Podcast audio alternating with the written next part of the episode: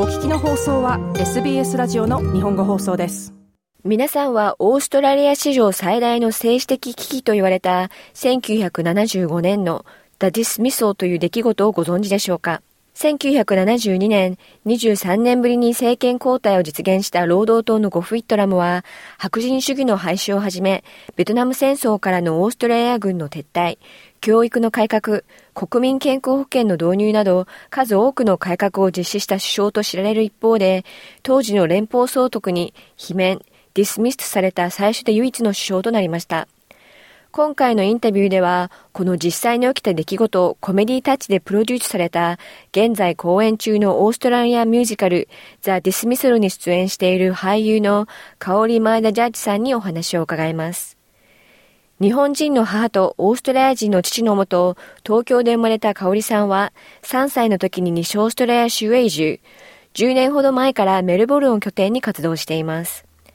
香織さんはこのほどアンサンブルとしてこのミュージカルに出演しています。ゴフ・ウィットラムは1972年から1975年にかけて首相でしたが、総督に解任されたことで有名です。そして私たちのミュージカルはコメディタッチのミュージカルで、その話のゴフ・ウィットラム、マルコム・フレーザー、ジョン・カーといった歴史上の人物をミュージカルタッチで表現しています。本当にとてもあの面白いおかしいミュージカルなので、でも結構ハートもたくさん詰まっているのです。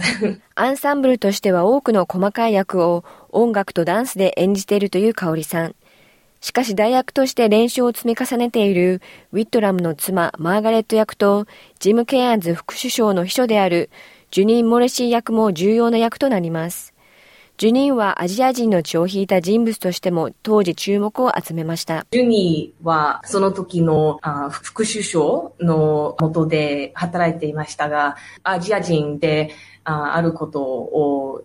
理由に結構あの マスコミから厳しく攻撃されました。あだから結構面白いロールです。あの、このミュージカルには実は2021年にキャスティングされたそうなんですけど、コロナで延期になってしまったと聞いています。はい、そうです。待ちに待った公演でしょうか？はい、そう、そうです。その時にキャスティングして、その時はメルボルンに住んでいましたので、あの、シドニーに行ってオーディションをやって、一週間だけ、あの、シドニーに来て、音楽だけ習って、スクリプトを読んで、そその後にはメルボルンに帰って、それからロックダウンになりましたので、その時にはもうやらないとあの、話がありましたので、えっと、結構残念でした。こんなに楽しいミュージカルなので、でも、2年後に、あの、もうやりますと、とても、うん、あの、楽しみにしました。このロックダウンっていうのはやっぱりこのミュージカルであったり、この舞台で働かれている方にとっては大変な時期でしたか？はい、結構大変でした。あの、その時には全然仕事がありませんので、その2年ぐらいもうミュージカルとステージにはもう出ないことになりましたので、えっと、その時にはあんまり仕事はありませんでしたので、小さいテレビ番組ぐらいあありました。でも、それでも結構難しかった。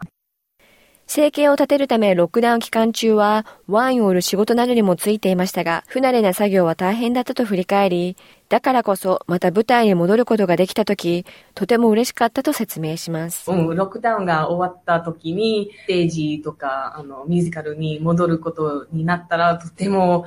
とても嬉しかった。様々なオーディションの経験があると思いますけども、自分を売り込むときにどういったことを大切にされてますか？私に一番大切なことは、あの、ちゃんと、うん、働くこと、the fact that I work hard, commit myself to it. それを、え見せることが一番大切なので、タレントももちろん、でも、あの、ディレクターとプロデューサーとか、あの、みんな会うときに、that will become an asset to your musical. それが、それを見せるのがとても大切です。近年映画や舞台でよく耳にするようになったダイバーシティやインクルージョン。このムーブメントによってキャスティングされることが増えたと感じる一方で、エスネシティだけを理由にキャスティングされるのは疑問だとも話します。この話は結構面白いので、いつもこのお話をしています。本当に言いましたら、あの、私の日本人だから、キャスティングと受かること結構あります。このミュージカルでも、ジュニー・モリシーさんはアジア人なので、でも、あの、彼女は中国人のあハーフ。それでも、あの、このロールもすることになりましたので、ちょっと難しい話ですね。あの、ダイバーシティだけのために、あの、ロールを受かることは、うん、ちょっと、うん、あんまり好きじゃない。でも、そう、それで言っても、もっともっとキャストとかの中にもっともっとダイバーシティを見ることはいい。今までいろんな役に挑戦されてきましたが、中でも一番思い出深いものっていうのは何になりますか？一番最初のロールは、ネイバーズ、テレビ番組のネイバーズで、あの、日本人の家族の話の中のキャラクターがありましたので、それ結構プライドがたくさんありましたので、それが一番最初のちゃんとした仕事になりましたので、結構それはとてもいい思い出です。でも、今見ると結構あの、結構若くて 結構ドキドキしましたので、一番あの、上手ロールじゃなくて、でも、テレビをするのは楽しい、そして好き。でもミュージカルは歌とダンスがたくさんあって、それも、うん、結構楽しいです。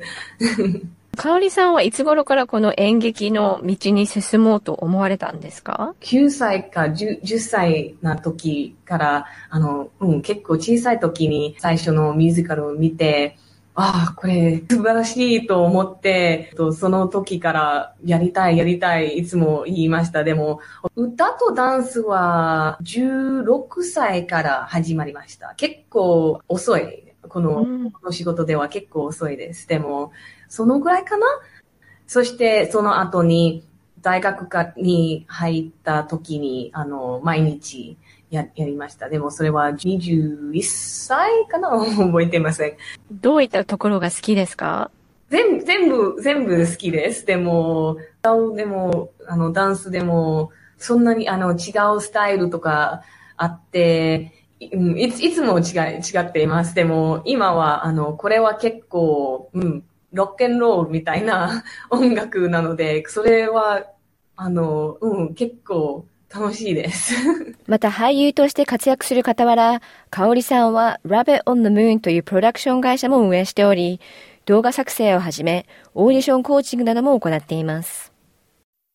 小さなビデオプロダクション、ビデオグラフィーのカンパニーなので、あまだ結構若い会社なので、今は俳優さんのショーリールを作るサービスがあって、そして私は、あの、オーディションのコーチングをすることをやっていますので、えっ、ー、と、でもこ、これから、例えば、カマーシャルをするとか、ショートフィルムとか、フィーチャーフィルムをいつかあやりたいと思いますので、as we go on, we want to expand more. はい。でも、あの、今、このミュージカルをやるときには、ちょっと、あの、Rabbit on the Moon をポーズししています。はじめは楽しみ半分、サイドビジネスとして始めた Rabbit on the Moon は評判が良く、予想以上にも早く広がっていたと説明します。そしてこの Rabbit on the Moon は小さな時に母親から聞いた好きな物語に由来すると説明します。日本で、そして中国でも、あの、話、あ小さい時からああの、お母さんがあ言ってる話、月を見るときに、うさぎさんが餅を作ってることが、あの、うん、私の一番好きな小さい時からの話だから、その話あから名前が出てきて、私たちも映画とかを作るの話を、あの、みんなと share the stories with everyone. So, それ、それが、あの、名前のオリジンです。演劇や舞台に関わっていないとき、香織さんはどのように過ごしているのでしょうか？こう、海が大好きなので、ダイビングとか、スノークリングとかをするのが大好きなので、メルボルンに住んでいるときは、あんまりできることはありませんなので、シドニーに仕事と来るときはいつも、やった海の近くだ と思って、あの、週末とかにいつも、あの、ビーチとかに行っています。シドニーには結構、 shark がたくさんあるから面白い。やり、やりたい。でも、あの、ミュージカルをやっているときは、あの、 contract には、あの、そんな危ないことはできないので、だから、あの、ミュージカルが終わったときに、あの、やります。その、この今回のミュージカルなんですけども、政治的な歴史がバックグラウンドにあるミュージカルなんですけども、その歴史を知らない、例えば日本人の方でも楽しめるミュージカルにななってますか？はい、私はそう思います。少し知ってたらいいです。でも、知らない、知らない人でも、あの、結構、うん、コメコメディだから結構おかしいおは話で、大きなあのダンスのあのナンバーとかは結構、うん、